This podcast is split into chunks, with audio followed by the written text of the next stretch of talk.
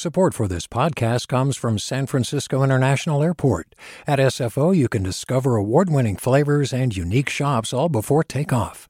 Learn more about what's at SFO at flysfo.com. Hey there, this is Brittany Luse from NPR's It's Been a Minute. KQED's podcasts like The Bay, Bay Curious, Mindshift, Right Nowish, and more all tell the stories of the Bay and beyond with reliable, human centered journalism.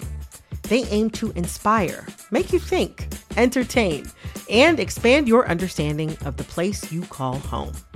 Here's how you can support podcasting at KQED. Showing your support is easy, and you can join Brittany in supporting KQED Podcast too at donate.kqed.org slash podcast. That's donate.kqed.org slash podcast. From KQED. Good morning. This is the California Report. I'm Saul Gonzalez in Los Angeles. When protesters took to the streets last month across the country to protest police violence and racism, they often chanted this. That campaign to defund the police has scored a victory here in Los Angeles. Yesterday, the LA City Council voted to cut the LAPD's $2 billion budget by about $150 million and use that money instead to expand social service programs in Black and Latino communities. But Black Lives Matter activists like Melina Abdullah still want much deeper cuts to law enforcement spending. Is nowhere near enough, that it does not reflect the kind of fundamental reimagining of public safety that's necessary to protect Black life. The cuts to the LAPD's budget will come from funds used to pay for police overtime. Let's turn to the pandemic. Not so long ago, California was seen as a model when it came to fighting the coronavirus. But in the last couple of weeks, COVID cases and hospitalizations have surged in many places in California. So yesterday, Governor Newsom announced a step back from reopenings. KQED science reporter Danielle Venton has more on that. In an order affecting about 70% of the state's population, the governor closed indoor activities for restaurants, wineries, theaters, zoos, museums, and all bars, indoor or out, in 19 counties throughout the state for three weeks. Ahead of the 4th of July weekend, Newsom said wearing masks and maintaining distance shows respect for life, one of the rights celebrated in the Declaration of Independence. And so please let us protect our lives and address uh, the seriousness to which we must address this pandemic and the recent increase in the transmissions as well as deaths related to this disease. The governor pleaded for personal responsibility, but also said that counties that do not enforce the order could miss out on state funding and face citations. For the California Report, I'm Danielle Venton. Northern and Southern California have long had a good natured rivalry. Redwood trees versus palm trees, Silicon Valley versus Hollywood, the Giants versus the Dodgers. But a new report shows real differences between North and South when it comes to job losses caused by the coronavirus pandemic. They're terrible in the LA area, but not as bad around the Bay Area. KCRW's Matt Guilhem reports. The unemployment divide is linked to the industries that dominate each region. Many Northern California jobs are driven by Silicon Valley, where pay skews higher and most tech employees have been able to shift easily to remote work during the pandemic.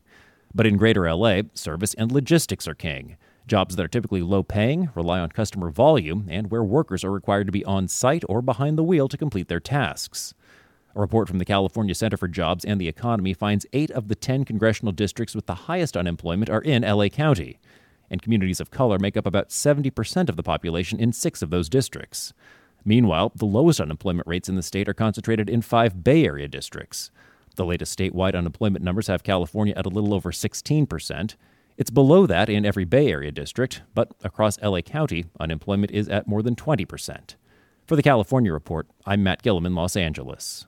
In related news, yesterday the state announced that jobless Californians could get up to seven additional weeks of unemployment benefits because of the state of the state's economy. Let's turn to COVID 19 among the incarcerated. At a state Senate oversight hearing yesterday, lawmakers asked prison officials to take responsibility for the role they may have played in increased COVID 19 cases in the state's prisons. State Senator Nancy Skinner, chair of the Senate Public Safety Committee, called for the oversight hearing in response to an outbreak at San Quentin State Prison. Our state prisons are the largest congregate settings. the major outbreaks and the number of deaths from nursing homes told us loud and clear that congregate settings are incubators for a wildfire like spread of this virus.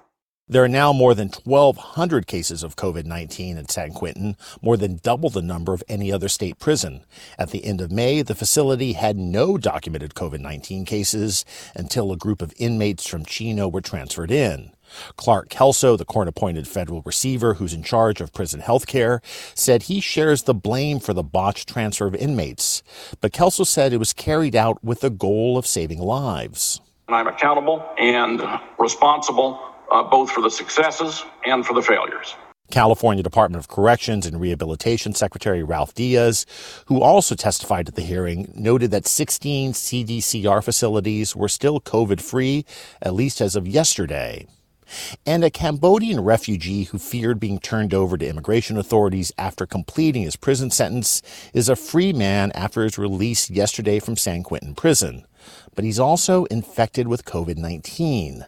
As KQED's immigration editor Tyche Hendricks reports, his release came the same day lawmakers questioned the head of California's prison system about transferring people to immigration and customs enforcement in the midst of the pandemic. Chanthon Bun was freed after serving 23 years for an armed robbery he committed when he was 18. He's a legal U.S. resident, but with a felony conviction, Bun could have been handed over for deportation. Instead, friends met him at the prison gate and took him for a coronavirus test. It came back positive, and Bun is now quarantining at home, says his lawyer, Anoop Prasad of San Francisco's Asian Law Caucus. We're incredibly grateful that he was turned over to ICE. Um, he's immunocompromised with a rare blood disorder and may not have survived ICE custody and may have also possibly infected other people in ICE custody. With coronavirus raging through both the state prison system and ICE detention centers, advocates have been calling on California officials not to transfer Bun or any other inmate. At yesterday's hearing, Senator Scott Wiener urged Ralph Diaz, the head of the California prison system, to end the transfers, saying they risk spreading the virus further when we transfer to ICE, we are sending people who may be medically vulnerable themselves to private prison ICE detention facilities uh, where we believe that one in three of the detainees in those ICE facilities is COVID positive. Diaz said state officials will continue the practice. If an individual has served their term and their term is up, and there is a there's a hold or a warrant by ICE as a pickup, uh, we we pick them. They're picked up by ICE just like any other law enforcement agency who may have a hold on an individual. Lawyer Anoop Prasad says he doesn't know why Bun was not handed over to ICE, but he'll keep pressing state leaders to end the transfers altogether. For the California Report, I'm Tyche Hendricks. It's a question a lot of political junkies are obsessing over right now. Who, oh, who will Joe Biden pick as his vice presidential running mate? It's pretty common knowledge that U.S. Senator Kamala Harris is on Biden's short list of candidates. But as KQED's politics editor Scott Shafer reports, another California politician is being vetted. You might say Los Angeles Congresswoman Karen Bass is having a moment. A Changing America, the Fox 11 Town Hall with Karen Bass, Tuesday at 7. After the police killing of George Floyd in Minneapolis, Speaker Nancy Pelosi tapped the five term Democrat to help write and pass a police reform measure. The House bill included a ban on chokeholds and no knock warrants. Bass, who chairs the Congressional Black Caucus, told the PBS NewsHour recently that the opposing measure from Republicans in the Senate lacked teeth. So we don't need to study chokeholds. We don't need to have data collection about no knock warrants. We don't need to have a federal registry that nobody sees. The bill passed the House overwhelmingly. Bass has been working on police reform issues for decades. Raphe Sonenshein, executive director of the Pat Brown Institute at Cal State LA, met Bass in 1994. In the wake of civil unrest following the Rodney King verdicts, she was a community organizer, problem solving with African Americans and Korean store owners. This was a tremendous battle that was of deep political significance for intergroup relations. And Karen was navigating that. The issue was problem liquor stores in South LA, and Sonenshein says there was pressure to blame Asian American business owners. But she was never going to allow herself to make it about not having Korean store owners. She was going to make it about people following the rules. And she stuck to that. A decade later, in 2004, Bass was elected to the state assembly, quickly climbing the leadership ladder. I, Karen Bass. I, Karen Bass. Do solemnly swear. In 2008, Bass became Assembly Speaker during the height of the mortgage crisis. With the state facing a huge deficit, she worked to find a solution with colleagues of both parties, including Republican Assembly Minority Leader Mike Villines. She's calming, she listens, you know, she's a total problem solver. In 2010, Bass won a seat in Congress, representing a district that includes South LA and the wealthier West Side. Raphe Sonenshein says Bass has the ability and desire to find common ground. It's a willingness to at least see some glimmer of good in the people who are on the other side of the table from you. And to figure there's got to be something that you can have a discussion about. Bass, who is 66 years old, is much less known than Kamala Harris, who some believe is the favorite to end up on the Democratic ticket. And, says Joel Goldstein, author of a book about the vice presidency, House members are rarely chosen as running mates. You know, it does happen. Geraldine Ferraro was from the House, Paul Ryan was from the House, but more often the candidate comes from the Senate. But Goldstein also says it's not easy for anyone to make the leap to the hot glare of a presidential campaign. So the fact that somebody checks off certain boxes doesn't mean that they're really a plausible pick if they're not ready for a national campaign. In the end, he says it will come down to who Biden feels most comfortable with.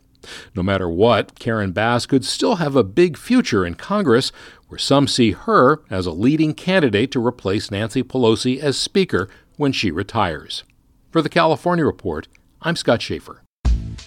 And that's the California Report for Thursday, July 2nd, a production of KQED Public Radio. I'm Saul Gonzalez in Los Angeles. Thanks for listening and have a great day. Support for the California Report comes from the California Healthcare Foundation, acknowledging the vital work of local public health departments to keep Californians safe during the pandemic, on the web at chcf.org. The James Irvine Foundation, committed to a California where all low income workers have the power to advance economically. Learn more at irvine.org. And Eric and Wendy Schmidt whose Fund for Strategic Innovation supports transformative ideas that benefit humanity while protecting the natural world, recognizing through science the interdependence of all living systems. Hi, it's Terry Gross, the host of Fresh Air. We bring you in depth, long form interviews with actors, directors, musicians, authors, journalists, and more. Listen to our Peabody Award winning Fresh Air podcast from WHYY and NPR. Hey, it's Glynn Washington from Snap Judgment. And if you love what you're hearing, and I know you love what you're hearing, please consider becoming a KQED member. You get special access to cool events, behind the scenes footage, and so much more. Plus, you'll sleep better at night knowing you did your part for the community you depend upon. It's in you. Please be in it. Visit donate.kqed.org slash podcasts to sign up now. That's podcast with an S. Thanks. Hi, I'm Sasha Khokha, host of the California Report magazine. Every week, we bring you stories about what connects us in the giant, diverse Golden State. Because what happens in California changes the world. I love this place. We were once seen as like the place to be, California the land of milk and honey. That's where you go to Sunshine State, but we just have challenges right now. KQED's California Report magazine. New episodes drop every Friday, wherever you get your podcasts.